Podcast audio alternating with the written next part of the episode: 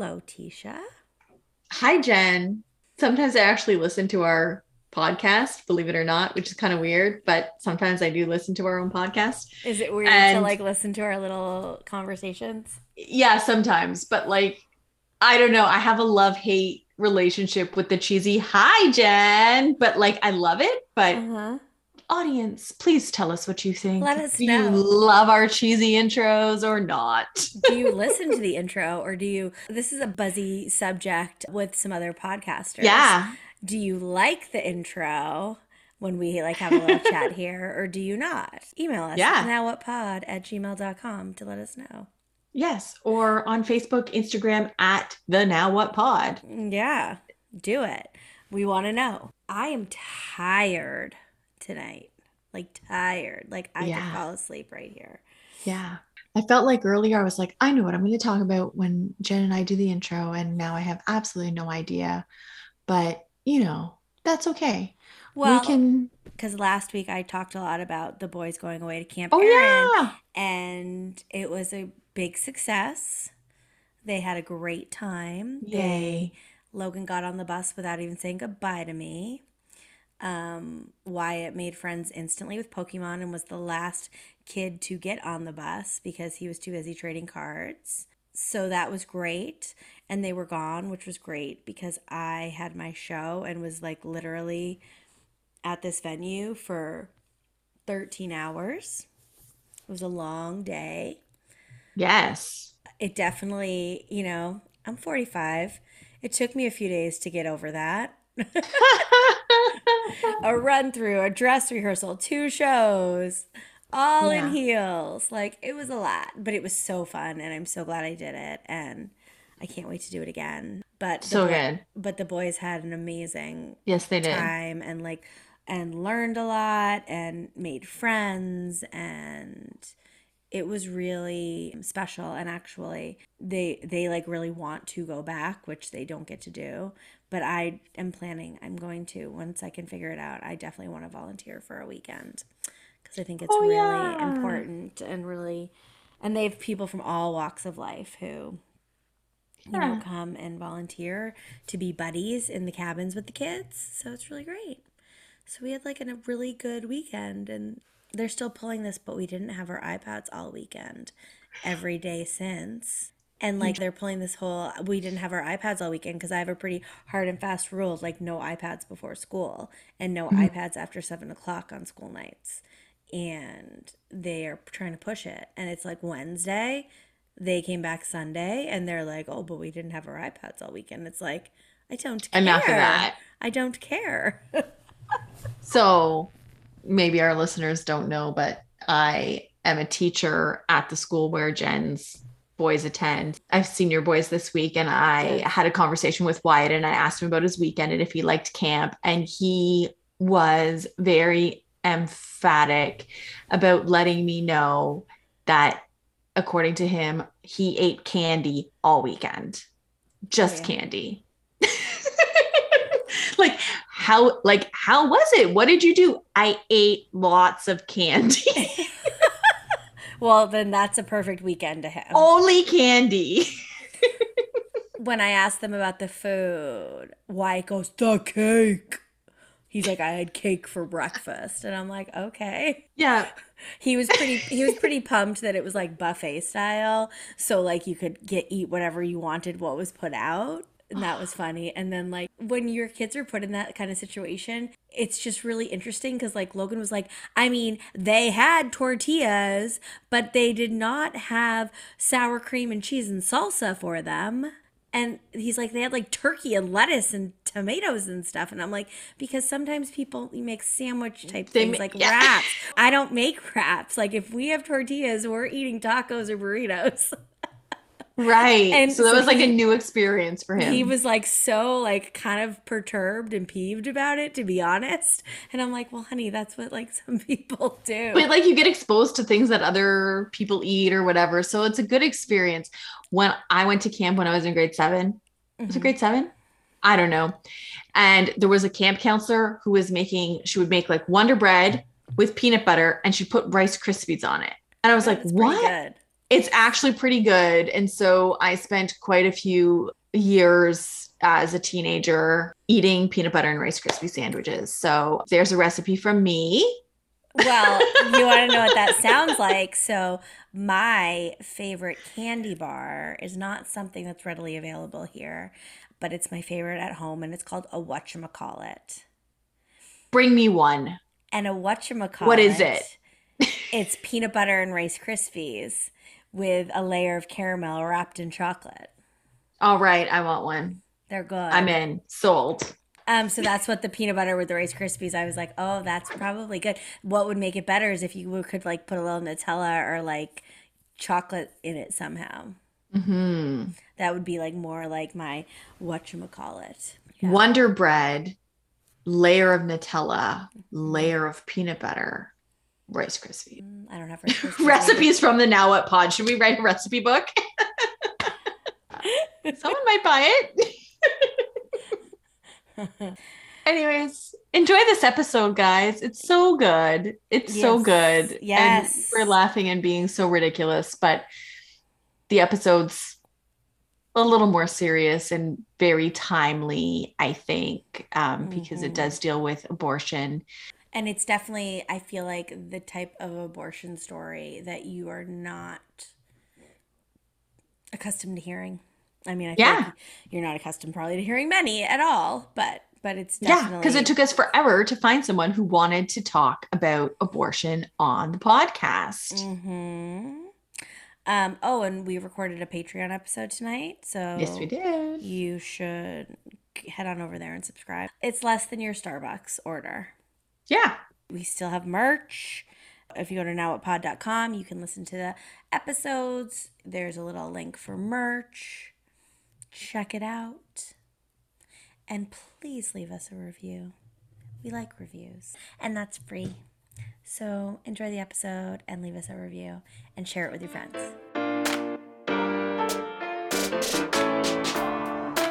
Hi, I'm Jen, and welcome back to the Now What Pod.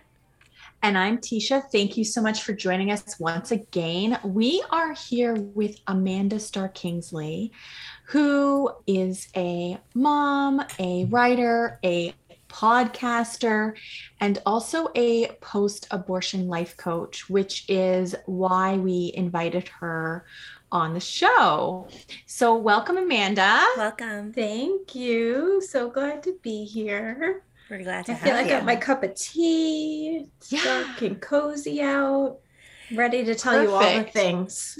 we are extra happy to have you because for a long time we have been wanting to have somebody on the show to talk to us about abortion because it is really common and a lot of women have had abortions and we think that you know the conversation is important and that so many people can relate to it and also we had a super hard time finding somebody who'd be willing to talk about that yeah yeah. And it's just so timely, I feel like, with what is you are you are in the United States, we're in mm-hmm. Canada, but uh, especially with what is going on in the US. You must just look down at us and be like, what is happening? like what is happening? Well, Only I, sometimes. well, I oh feel God. like as an American myself though, I'm seeing it from an even different lens cuz mm-hmm. I feel like I have a even more of a vested interest because that is where I'm from and yeah. maybe we'll move mm-hmm. back there someday. I don't know. But also, I find that many Canadians are like, "Oh, thank God that's not here." And I'm like, "But it could be." Yeah. Like I, I mean, don't I don't know I, with certain things anyway. I feel like it, it doesn't necessarily have to be it's not always that far from the realm of possibility anyway. I mean, we like to think we're a lot better uh-huh. You do. but we do, you. but you, maybe but maybe we're not actually. Yeah, I, I, do. I mean, Canadians kind of in general. Yeah. Do you would you or one of you mind kind of explaining a little bit about what is going on with regard to abortion laws in the U.S. currently? I mean, I will defer to you, Amanda, because. I know what so I know, we, but I I, the, politics is not my my jam. I'm all about the mental emotional game. But what's happening in the United States right now in I was going to say May, but we're June 1st. So in spring, early summer of 2022 is that a draft was leaked from the Supreme Court. I mean, this starts way back. Well, first of all, it starts way back with Roe v. Wade. Yeah. 50 years ago. And pretty much since Roe v. Wade, conservatives have been like kind of plotting the, the overturn. So this has been a long, long game. We're just seeing the um, reality of it now. So, mm-hmm. what happened is that a draft was leaked from the Supreme Court, which now has these conservative justices because of the last presidency. And we are looking at losing legal protection as a country. Now, some states can still protect abortion, but I think actually Jen might know better than I do. I know right now there's like 13 states with trigger laws ready to go, which means abortion will be immediately legal. But that number, there may be others that already have that like set in place. So abortion access here is really messy. It's like very state to state variant and it's looking like it's going to become more and more inaccessible for people, which is just terrifying in so many ways. So, mm-hmm. I don't know, is that like a brief yeah, enough summary? That, Do you want to yeah. add anything? no, I think that's it. I think what is really different when you're talking about access to things like abortion in Canada versus the US because so many of those things are on regulated on a state to state basis it is really different and while it could be different provincially like from province to province here the provinces are like bigger than the entire Northeast. So, unless you live right on a, a provincial border, you don't see those differences. I don't know mm-hmm. if that makes sense. Amanda's in Massachusetts. I grew up in Massachusetts, and you can drive from Boston to Chicago yeah. in one day, and you've yeah. gone through like four or five states. Yeah. And potentially, right. which would just not four or five different laws, right? so, or four or five different situations. Massachusetts well protected and will probably be a state that a lot of people travel to. But the reality of traveling for abortion care just That's creates so many problems. Yeah. Mm-hmm. so many injustices. It's really I like I've just been doing a lot of crying lately. it's I mean it's petrifying. It's, so yeah. How did you get into this kind of work? Because this is i didn't yeah that's a good question. So i of... like you said i am a mom. I was one of those kids who knew i'd always be a mom. Like kind of always obsessed with babies and pregnancy and all the things. I went to midwifery school. I had an interest in being a home birth midwife, many, many birth related interests along the way. I was a doula for a lot of years. I've attended a lot of births. So my degree was in women's studies. I just was very much in the world, but I didn't know the story personally. So I kind of identified I'm pro choice, I support a woman's or a person's right to choose. And that's kind of where it ended until I had my three kids and I knew I was done. And I thought I had an IUD in place. It fell out. I, th- I think it was after two years. It fell out. I didn't know it fell out well, I have no idea when I fell out. that was when I learned it fell out. And I was looking at, I was in my late 30s. Like I said, I had three kids. They were like three, 10, and 13. And I did not want to have another baby. I did not. It was like strictly a lifestyle choice for me. I didn't want to put my marriage through that. I didn't want to put my family through that. I didn't mm-hmm. want to change diapers again and nurse all night and like I was ready to do my game. So abortion became something that I was much more intimately acquainted with. And then it really shocked me. It was kind of like very confusing how little I knew about it before it was something that I moved through on my own. And I think mm-hmm. what was most confusing for me personally was it always felt like this very feminist empowered choice and it was supposed to feel like I'm taking control of my life. And isn't this amazing? And I'm so grateful for my care. And like all those things were true, but it was also really sad, like really sad. Mm-hmm. I, for me, that was a baby. Like I'd already had three kids. And when they were six weeks old, they were babies, like in my mind. You know, I'm not saying like it is a fully formed baby or, but like spiritually to me. And so in my mind, I wasn't just like saying goodbye to an embryo or like, it, or, you know, ending the life of a fetus that didn't really look like anything. Like it was a deeply emotional experience to say mm-hmm. no to a pregnancy. It was just something I never thought we all don't think we'll go through. yeah. But especially yeah. being in my late 30s, all three of my kids were planned. I did have a miscarriage, you know, which was a, but my reproductive well being up until that point was very structured and very lucky. really. Yeah. I just got lucky. Like the birth control worked for me and the IUD worked for me the first time. And I say now, like, this IUD worked too. It's just that I was in the, you know, 1% instead of the 99%. Like it was, it worked based on statistics. It just wasn't in my favor. Right. so, so it definitely caught me off guard at that stage in my life. And I thought when it happened, I was pretty quick to assume it was for a reason. Like, and if it wasn't, I was going to make it a reason. I was going to turn it into something.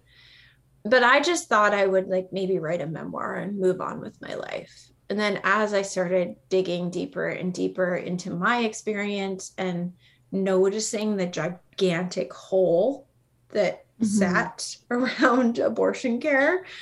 Mm-hmm. I felt like she came so I could do this. Like, this is her. Like, this is her work. And that doesn't mean I have to do it forever or that I'm like proving my abortion right. It's just like, to me, it feels very much, it, it was a pregnancy with this work. Like, this body of work came out of that. So I do kind of believe it was all spiritually led in some sense but very unanticipated. It's it's interesting. I've never um, thought about it in these terms, but when you go, I think in a lot of places, and I don't know, but you go to, you know, have an exam and and talk to somebody about having an abortion. Typically, they have to like educate you in some way on or bring up other options or talk a little bit about the before much like this whole lengthy prenatal care that a woman gets. Mm-hmm. And then after, it's like, here you go. Ta-da! and luck. it's kind of like the same, but it really mirrors yeah. the experience. And mm-hmm. in a way, and in both cases, they're rife with trauma. Yeah. We have said so many times on this show, even the most picture perfect pregnancies and deliveries have traumatic elements. Mm-hmm. And, and there can be, you know, trauma that comes out of them. And I think there's this idea that with abortion, because what most people think is that you're choosing this. Like, oh, you going out and got yourself knocked yes, up and you're choosing this. Yeah, why yes, why should you be I sad about that, this? That yeah. is so key because I think that people think that women don't don't care that they're just like oh yeah i don't care whatever i'm just going to go get an abortion. This is sort of the rhetoric and like that you just move on. And every woman i've ever talked to about their personal experience with abortion has talked about it being very difficult and yet nobody talks about that. So it's not surprising to me that you said the kind the feelings that you had kind of were unexpected. That you totally. thought it was going to be this like i'm so empowered because that's kind of what is put out there. That's the only yeah, side of it that people are willing to maybe talk about. Totally. I thought there were like two choices. I would either be really empowered or i would hate myself and regret the whole thing I had prepared myself for the latter. Like, okay, what am I going to do if I regret this? But I really did feel pretty blindsided by the middle ground, which sounds ridiculous to say now because, like, of course it wasn't either extreme binary. Of course it was the middle. Of course it was all the things. Of course it was all the feelings. But when that's all you see, yeah no yeah. matter how educated you know you are or how much you may know about like really the spectrum of how we can feel joy and grief and all of the things all at once and all of that i feel like when you literally the only options you see are a or b it's really hard to think that there's anything in the middle. Yeah. Or to really recognize anyway and you can feel both of those things like it's a and mm-hmm. b it's not yeah. a or b but yeah. it's a yes. and b and everything in between exactly yes. i have a like a t-shirt design that says relief and grief gratitude and grievance it's all the things it's just mm. there weren't like you said in relation to our experience with pregnancy still there's not a lot of you think there's a lot of resources but there aren't and then with abortion, there's just really, really very few. So it just was like this empty space. And I like couldn't reach or and I my friends were all midwives and obstetricians and doulas and lactation consultants. Like I was as birthy and like reproductive as it gets. And everyone was like, Yeah, sorry that happened to you good luck. they don't know how to support you either. No, yeah. they had no idea. Well, uh, I'm yeah. I'm curious to know in that since that was your community, what was the response? And just curious because your story is very different, I think, than than one. It's not one that you hear ever. I think in in this kind of a situation, right? Like a, a woman who has had children and by all accounts has a healthy pregnancy and decides to terminate that pregnancy like i think if you in that case it's like the baby's really sick or like there's mm-hmm. something mm-hmm. some health concern going on and that doesn't sound like that was the case at all for you you know i'm really curious to know how that decision was received by the people who did know about it my community was oh, like really i can honestly say 100% supportive like yeah. Even people who I think did not support my decision were not rude about it. Like, and I'm talking like hundreds and hundreds of people who knew. like so my community secret.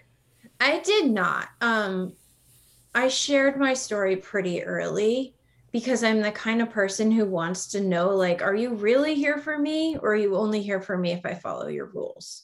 So I just I'm very transparent. I like share mm-hmm. it all. I talk about it all. I learn and process in doing that. So some of it was selfish too. It's like, I have to talk about this in order to under, understand it. Mm-hmm. So to answer your question, like in my specific privileged example of a story, it was, I was very supported. But being supported in a like I hear you, I see you way is lovely. But nobody was showing me that they understood. I remember I I did start a memoir. I wrote about 40,000 words and never finished it. I That's a whole go, lot. It was a lot. I'll probably go back someday. I remember writing, you know, you get your period and you're like in the club and you have a baby and then you're in the club with the moms, or you even have a miscarriage. Even with my miscarriage, I felt like, okay, I'm in the club, like one in five, whatever it is. And then I had an abortion and I was like, where's the club? Like, who are the people I talked to about this? Like, even the people who had had one that I knew did not want to talk about it. Like I had one. I had one.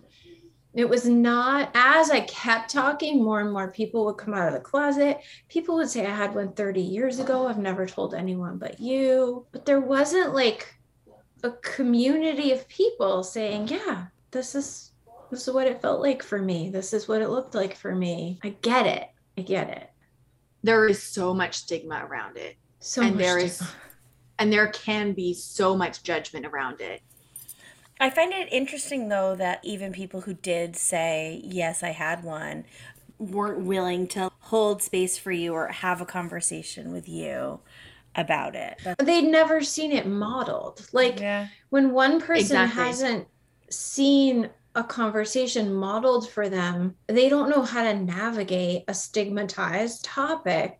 They haven't heard it talked about at family dinners. They haven't heard it talked about like on car rides or even movies or like there's no modeling. So nobody Mhm. knows how to talk about it. And they've probably themselves never been given a safe space to talk about Mhm. it. So we're all silenced about it. I think there's a lot of too like oh why did you say that? Like I boxed that up and and thought I Yeah. could move on. Like I don't I moved on from that. Like I'm done with that. I put that away. What will happen if she unearths it? Like if I start this conversation I don't know what will happen cuz it's been in a pressure cooker. Yeah. and I don't know what it will look like I mean, I guess I just I come more from a place like in my own widow story, like I actually didn't care what I knew or what anybody else knew about or felt comfortable with when it came to my grief. So I guess it just it's just interesting like and because it was never modeled for me either you know and maybe it's just a personality thing and maybe you and i are, are similar in that way i guess But I think there's like a collective understanding that if you lose a partner, people feel sad about that. Like Yeah. there's like a that kind You're not going to be grief- judged for that. Yeah.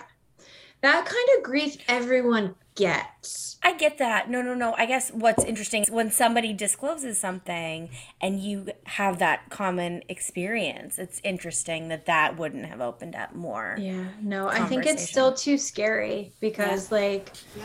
what if you tell someone and they judge me or I get kicked out of my church or like the Yeah. the judgment and the fear around it is so big or my new partner doesn't know what if my kids find out there's just like so many layers that bottle it up yeah keep and a lot of a lot of secrecy. And one of the things i was thinking about as you were talking about you know people supporting you and saying like that they see you and they hear you but kind of falling short i wondered is that because we want to be supportive but we don't know how. Because maybe we haven't known somebody who's been open about having an abortion and open about how they felt about that. And then how do we support someone who's had an abortion when that's also never been modeled for us? Because that's something you're supposed to do privately and like just Yeah. not talk about ever again i can remember being on the other side of the conversation now that we're talking about it even mm-hmm. before my own.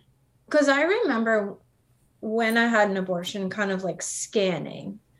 Oh she told me she had an abortion and she told me she and like i didn't really know what to say. Like i i was i wasn't that supportive. I mean i was like i'm here if you need anything like the basic standard replies but i wasn't offering story from my family or my friends or like it mm-hmm. yeah it's just like a very hush thing and so it makes mm-hmm. it very complicated to mm-hmm. navigate.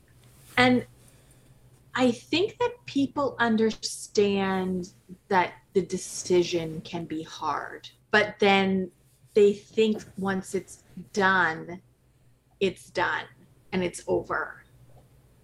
And I've had girlfriends who have had abortions and I've seen them be really struggle with that emotionally afterwards. And not just like the next day, but ongoing.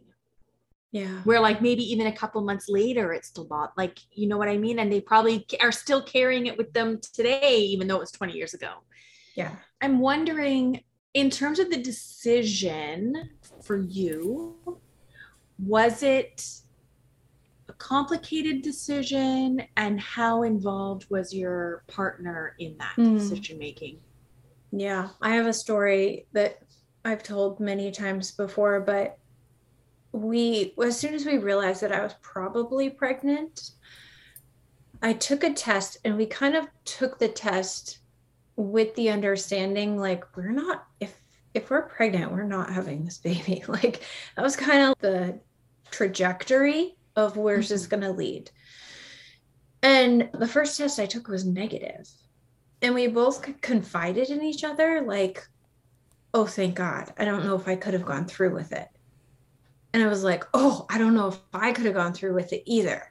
And it was this moment of like we knew what we were supposed to do but it was way harder than we anticipated so we were definitely on the same page, but there were times in the decision making where we didn't realize we were not on the same page or like it what we weren't communicating as clearly as we could have been. I think for a lot of men, it can be kind of tricky, men or partners, but it's like I support you to do whatever you need to do and I know from working or whatever you want to do or whatever's right for your body, like it's your choice. And I, many of the clients I work with are like, I, I needed him. I needed them to be clearer. Like I needed to know what they really thought. Now I'm finding out 10 years later they didn't want me to have the abortion. So it's like it's it's very untalked about and very mm, Yeah. tricky to navigate even as a super loving, committed, long term couple. Like it was hard. I cannot imagine like new relationships. And like there's so many other places in our life that this would have gone really differently. For us, it brought us way closer together. It made us stronger. It showed us a lot of things in life that we hadn't seen or weren't willing to see. We were on the same page. So it's turned out like to really pull us together but it it's not easy to walk through.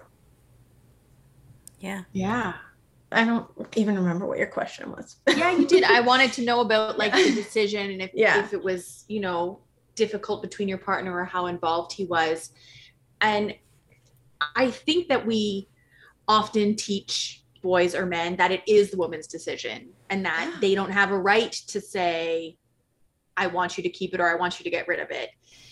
But i can see you know knowing myself and like even in minor situations like i'm like my husband's like don't i don't care. Do what you want. And i'm like no but like I, I actually want your opinion and that you know i'm using that example like when i'm like what do you want to have for dinner on saturday night but like sometimes you actually just want your partner's input I that- wanted so badly for him to be like, this is what we're doing.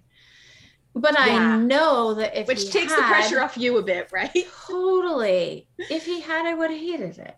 I think it's a little bit, I want to say almost like an overcorrection from Yeah. when men were making mm-hmm. all of the decisions. I feel like oftentimes we end up, we go from one extreme and we overcorrect in the other way. And the second, like, I think I would almost say the second that Roe v. Wade was passed, it was like women have the right to choose. It's not couples. It's uh, like, because the fact of the matter is, is it is a, a couple thing. Like, yes, when it comes down to it, it is the woman's body and it is reproductive health. And I will support that until the day I die. But it is a couple that this happened to, right? Yeah. When I say a couple, I mean Totally. two people. It, I don't. They don't. They're Yeah. not married. Not necessarily. It doesn't have to be any of that. Yeah. And obviously, there are cases where that person is long gone for whatever reason. But it took two people to create this mm-hmm. pregnancy. Yeah, and I really think in like if I look at my whole client body of people who and and most of the people who come to me are struggling. They're they're really figure they're trying to figure out how to make sense of all this. And a large a majority percentage of them feel like I did it for him or he made me. So like he didn't give me a choice. And it's not necessarily like I'm taking you to the clinic and forcing an abortion. But they made the decision to please him. So it felt like their decision in some senses, but really they were making it because they knew it was what he wanted. Mm-hmm. So it moves into this people pleasing territory, which we all have Yeah. so many issues with. And ultimately, through our coaching experience, it's learning how to take back your power and not make decisions for other people's feelings and say, you know, that was like kind of an ultimate lesson for me in people pleasing doesn't work out. Like it did not serve me to meet his need over my own. That's who I see struggle probably more than anyone else is when someone didn't make the decision for themselves. Yeah. Well, and it feels like just like societally and culturally, like our value is is determined by the men around us, Yeah. Right? And so, and like you feel that, and so you feel that pressure, I guess, if that's what they want.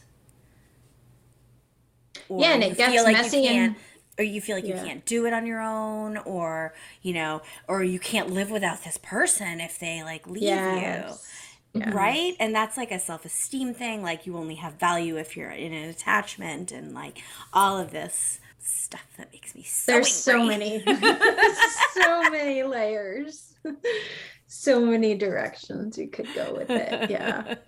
So, one of the other pieces I'm wondering about is after you'd had the abortion and you were sort of surprised by some of the feelings that you had around that, did you also tell people in your circle about that and like the feelings you were having around it and that you were struggling?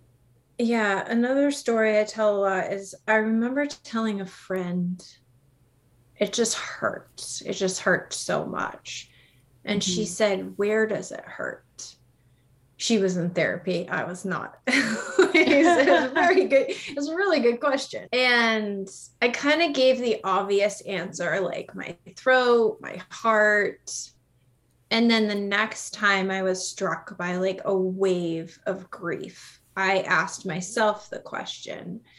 And I remember feeling like I had no arms, like my arms were gone, like they just disappeared. I was like, well, I wasn't expecting that feeling. And then I remembered there was an organization in my area who I knew the founders of. I knew people who worked with them really well mm-hmm. called Empty Arms. And it was it was for baby and pregnancy loss. And I was like, "Oh my goodness, I've been working with this organization or beside them for years and I had no idea that's where the name came from. Empty Arms. Like that's what I felt." And I ran to the website and like searching and reading, and it was not for abortion by choice, only for medically necessary abortion. Mm-hmm. And it was just another moment of like, oh, like gut punch, empty hole. There's nowhere for me to go. I don't belong in the club. And that moment was de- like super defining for me in many ways. But one of the ways was like, wait, even my people, like my birthy pregnancy, like feminist people don't accept me. Like now I really don't belong anywhere. So, Mhm. all that to answer the question, I did talk to some people about the emotions of it. Probably most people. anyone who Not everyone's um, response was as profound as that particular friend. I think we struggle with emotions as a culture so much Yeah. that even though I was saying what I was feeling, people were like, okay, do you need anything? It's not like people weren't really having conversations. Maybe with you me should about talk it. to somebody. Yeah, always, and always. was- Maybe you should talk to somebody. It's like I'm talking to you. and it's tricky like the other thing about most of the clients i see is like they have therapists or they've sought therapists and they're afraid to even tell their therapist because they don't know their personal opinions and judgments and stigma. So it's it is really hard to find someone you can trust because they're not they tend not to share their personal opinion. And when you go through something like this you don't want to be on the other side of someone who's judging you. Like that's like the scariest thing ever. So it's hard to find people to talk to, even professionals, because it's most people are not really open about their stance on abortion. And as a professional, you're really not supposed to be. As a Right, like, therapist. As correct. a therapist, you're not going to have it on your website, I'm pro choice or whatever. Yeah. Um, and you're not supposed to dic- disclose your personal story if a client Exactly. says to you like you're really not supposed to say i had one too that's like not inside your code of yeah, whatever you, the code of conduct or whatever. Yeah. yes Code Yeah. of therapists. Code of- i have interviewed many therapists on my podcast and every and every therapist i ever talk to i'm like do you know of a directory that's abortion positive therapists and they're like no that's a good idea. There should be one. I'm like uh-huh. Please somebody tell me this directory exists. But Well, it it's it's it's You got to make it. yeah. i'm not in the therapy world. Like i don't i can gi- give you some coach names. You, you got to align with a therapist who will start that though. i am and they're all still afraid to too. It's really complicated. It's messy it's messy Well, I think it's one of, because it's one of those things that you know, insight is so divisive Yes. and actually has shown to incite violence, yeah which is Mhm. so messed up. I don't I don't want to misquote, but I, I do think that there was an incident here in Toronto regarding an abortion clinic, like when I was younger, like many years ago. That they're called abortion clinics too, because it's not all any of them do. By the way, some are right? But they but they are. Oh, and thank you for Yeah. correcting me because you're right. Yeah. That's like in regular conversation we say abortion clinics, but like family planning does so much more. And also like here where we live, they're also not called abortion clinics because there aren't like just places you go and they only do abortions. That's yeah yeah here it's like here in Canada. defund planned parenthood and it's like planned parenthood is like 2% of their operating budget or something is abortion care I mean, when I was in graduate school and too old to be on my parents' insurance, that's where I got my birth control. Uh-huh. That's where I had my internal exams. Like, that's where I had to go for all of Yeah. that stuff. Mhm. That's a very small percentage. Yeah. Yeah. I, I wasn't even correcting you. It was just like making the broad thing that, like, they are referred to as that, though, but they are still. It is. And Mhm. and I just came out without even thinking. And so many people say that, and you're right, they're not we don't really have like abortion clinics. So I don't even know like where did that term even come from? Well, there are independent clinics that offer Okay. primarily, but Yeah. yeah, it came from politics. I'm not that well versed in how it all works here in terms of like I don't really know where you would go. Well, in doctor, Canada, refer me somewhere. Is abortion care? It's it's all So- covered by your medical care, right? Like It is. Yeah. yeah. Yeah, so you wouldn't be paying for it out of pocket. out of pocket. Our laws in Canada are a little bit different than like what you have in the US. So abortions are not illegal in Canada. Obviously, you can get abortions, but it's also not a right. So it's not Mhm. protected anywhere in our constitution. There's not a- like there's not anything that says abortions are legal. It's more just that they're not illegal. Like hmm does that make sense? So Yeah. And I think in the States, there's terms like legal, illegal, and then illegal, which means like it's just, it's not really either legal or illegal. yeah, it's like growing tomatoes, right? Like you can grow them or you cannot grow them. Like there's no like you just That's quite a way to, that's quite a comparison to make. I like it. but it's like the- it's not illegal, it's not legal. It's just yeah.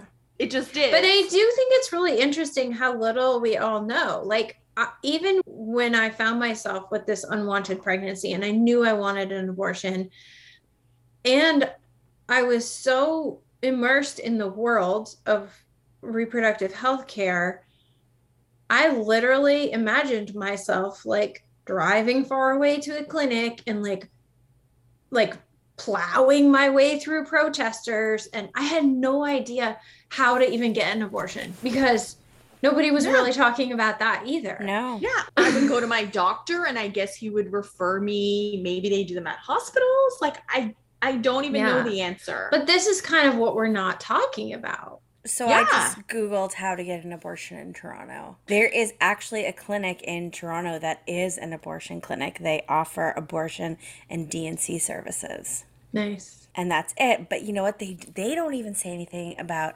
aftercare. No, most because there is no aftercare. But when this is specifically because they even will help with D&Cs after like a failed medical abortion, like complications from a failed D&C and things like that. And it's yeah, like nothing. Yeah. And what's extra disappointing here in the States, I don't know what it's like in Canada, is there a lot of a lot of organizations set up pretty much exclusively by Christian led groups that do offer aftercare and they appear to be very loving and supportive and talking you through it and then they'll say things like we're so glad you found us so you never make that choice again the next time this happens we'll help you have the baby so it's like very agenda based like Absolutely.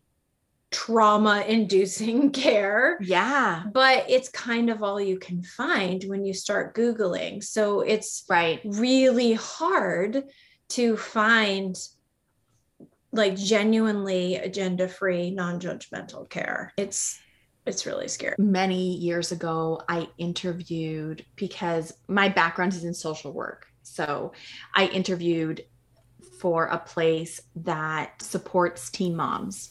Mhm.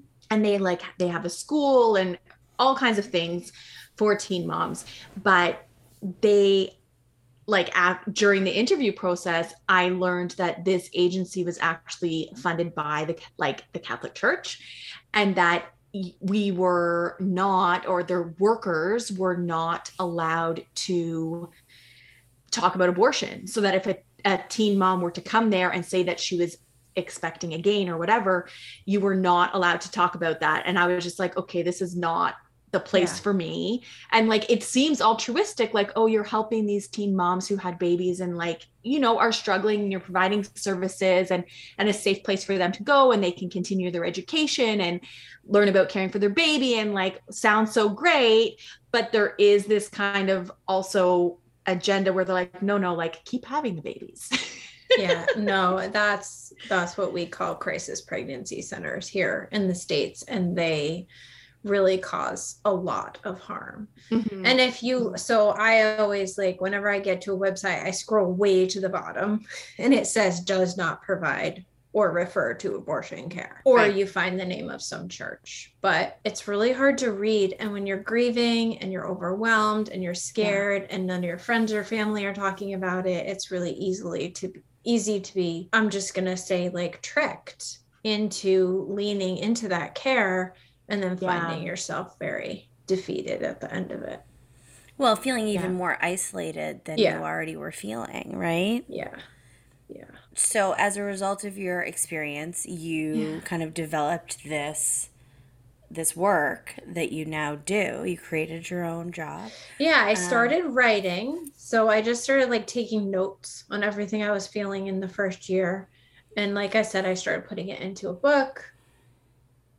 And then a long it was pretty much in that year I found life coaching. And I'd been to therapists before, but never had a lot of great experiences like personally. And when I found life coaching, I was like, what is happening? This like these are the tools that make sense to me how to take care of mm-hmm. myself and manage my mind and understand my feelings and create the things I want in my life. So it was it was a year and a half or 2 years I think before I certified as a life coach and even then I didn't think I would be doing abortion work. And my mentor said, "Okay, pick a niche and stick to it for a year. And I was like, oh, I think I'm supposed to pick abortion and stick to it for a year. And now, years later, a gigantic body of work later, I Mm-hmm. don't think it's going anywhere. You did mention that a lot of the people that you work with have, you know, kind of felt like they're they did it more to please their partner. But you know, we don't often hear, I think, in the media or in TV, whatever, stories like yours of married women who have abortions after having had children. But I do think it happens a lot, actually. Mhm. And I'm just wondering, in terms of like your clientele, do you find that it's often the more typical, what we think of like, oh, a young girl, she's not married, she's not ready to have children yet, has an abortion? Or do you see more women like yourself? I Yeah. It's actually about 65% of people who get abortions are already parents. So it's like Wow. pretty significant percentage. now- And that's not what we hear about. No, no. no. No, we hear about rapes, we hear about teens. Absolutely.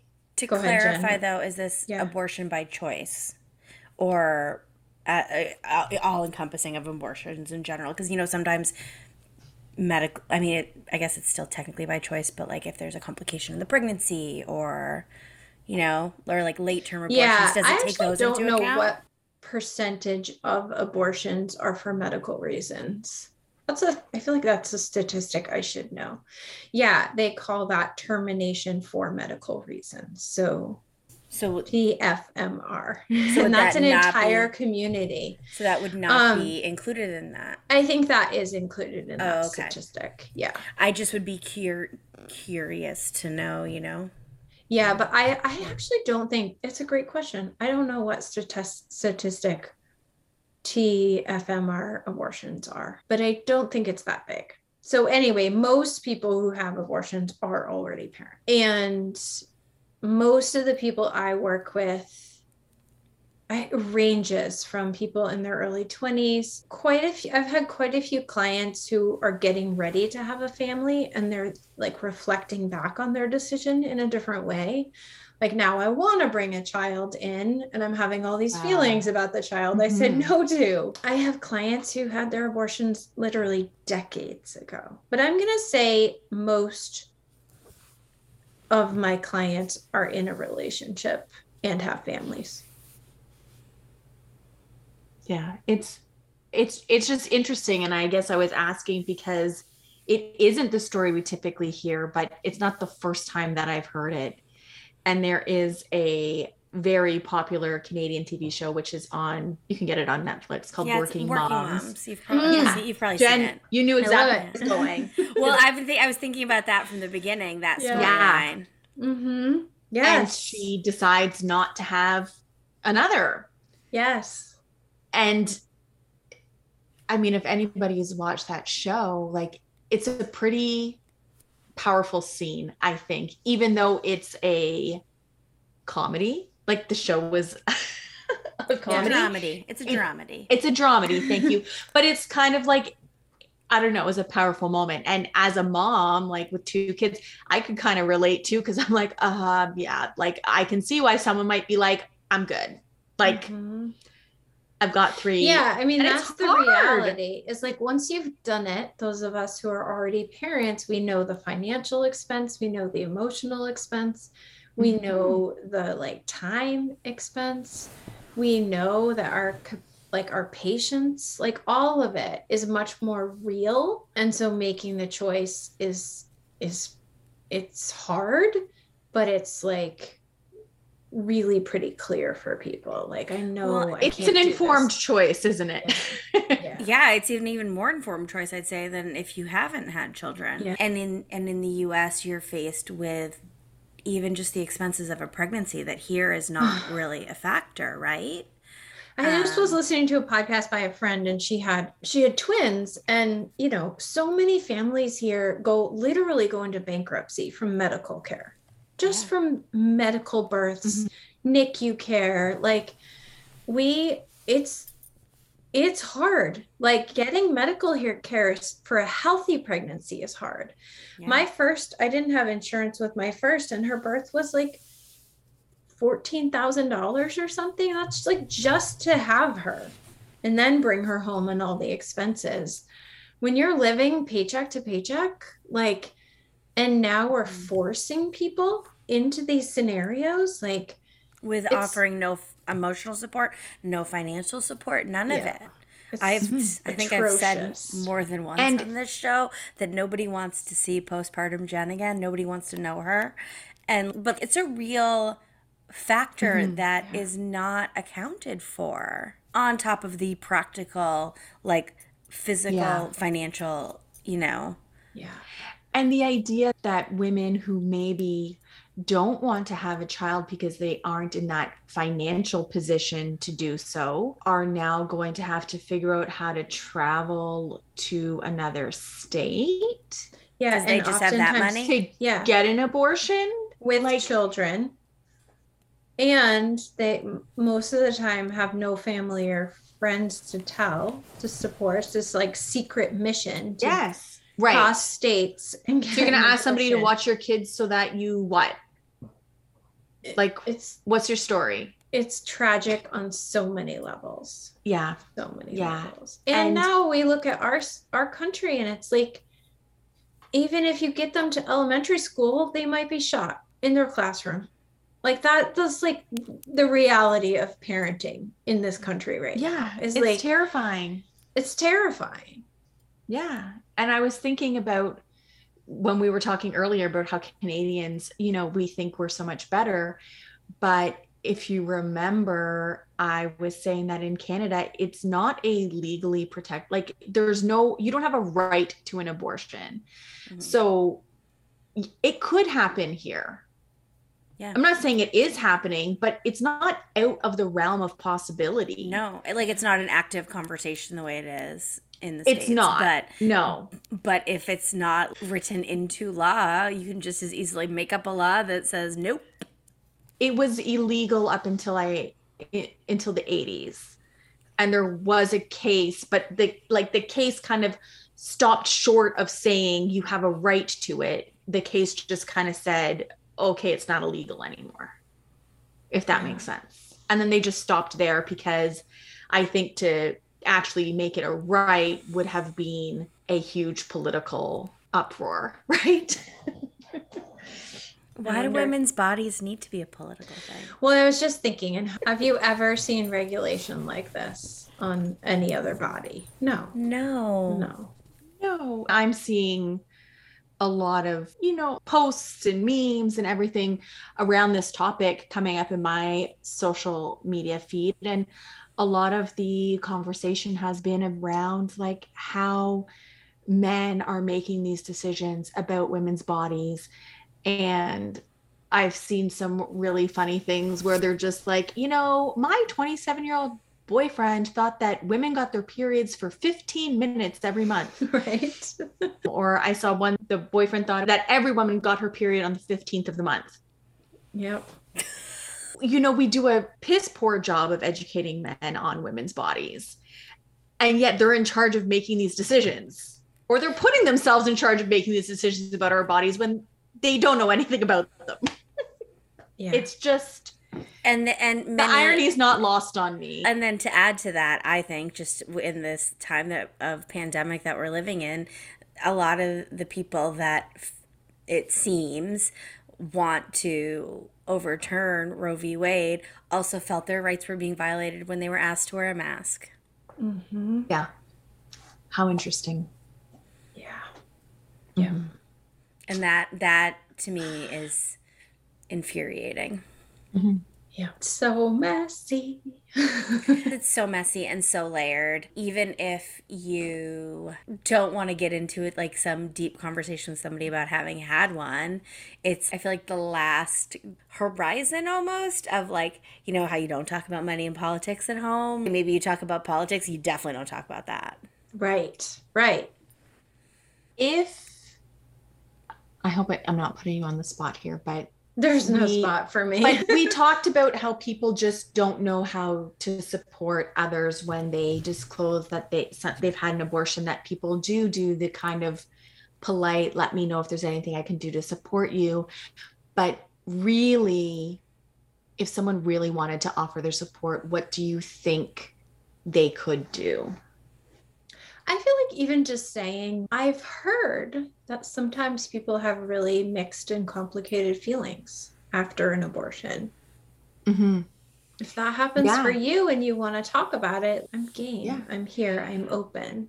And that I could see opening the door for somebody to say, yeah, you know, like I am having some mixed feelings because you're like, I've heard that people sometimes have mixed feelings. They're like, oh, yeah, actually. Yeah. Yeah. I like that. I mean, it's so simple, isn't it? Not all of it, but something like that is a really tangible thing that somebody could do and could probably apply to all kinds of situations, not just abortion. Okay. Because it can get tricky really fast to say something like that must have been a hard choice. They might be like, no, it wasn't hard for me at all. No, I knew exactly what I was doing. But to just simply state, like, I've heard people have all kinds of mixed feelings after abortions. It's- I mean, and also just not expecting yourself to say or do the right thing, but keep showing up. Like, how are you still feeling? Has anything else come up for you? If if I ever go through something like that, would you be willing to talk to me about it? Like kind of Mhm. flip the flip the script a little, like open the door in as many ways as you can. But I think just knowing that it's okay to have all the feelings and none of them mean there's a problem. So if you have shame, it doesn't mean there was a problem and you made the wrong choice. If you have Right. guilt, it doesn't mean there was a problem and you made the wrong choice. If you have grief, doesn't mean there was a problem. It all just means you're human. Like that's it. Mhm. And if you kept the pregnancy, you would also have shame, guilt, grief. Like all the things would have happened either way. Yeah. This is just asking you to look at it in a really like fire hosed way. hmm Absolutely. How can people find you? Star is actually my middle name. So I am Amanda Star Kingsley everywhere in Okay. the I'm mostly on Instagram, but I'm on Facebook. My website is Amanda Star Kingsley. My podcast is called Speaking Light into Abortion. The book I have published right now is written more like poetry. It's like a hundred post-abortion poems. Wow. But I'm pretty easy to find. Like we said, there's not a lot of us talking about abortion. Mhm. So you can just Google Amanda abortion. You'll find it. And everything will be linked in the show note. Well, thank you so much for taking the time to talk with us about this. Yes. Thank you for having me and keep talking about all the hard stuff. Oh, yeah. Yeah. Thanks for listening to the Now What Pod. If you've enjoyed this episode, leave us a review. Your ratings and reviews help more people like you find our podcast. Don't forget to subscribe and share this episode with someone you think would love it. You can find us on social media at the Now What Pod. Until next time, we're Tisha and Jen. Remember, your story matters and you do too.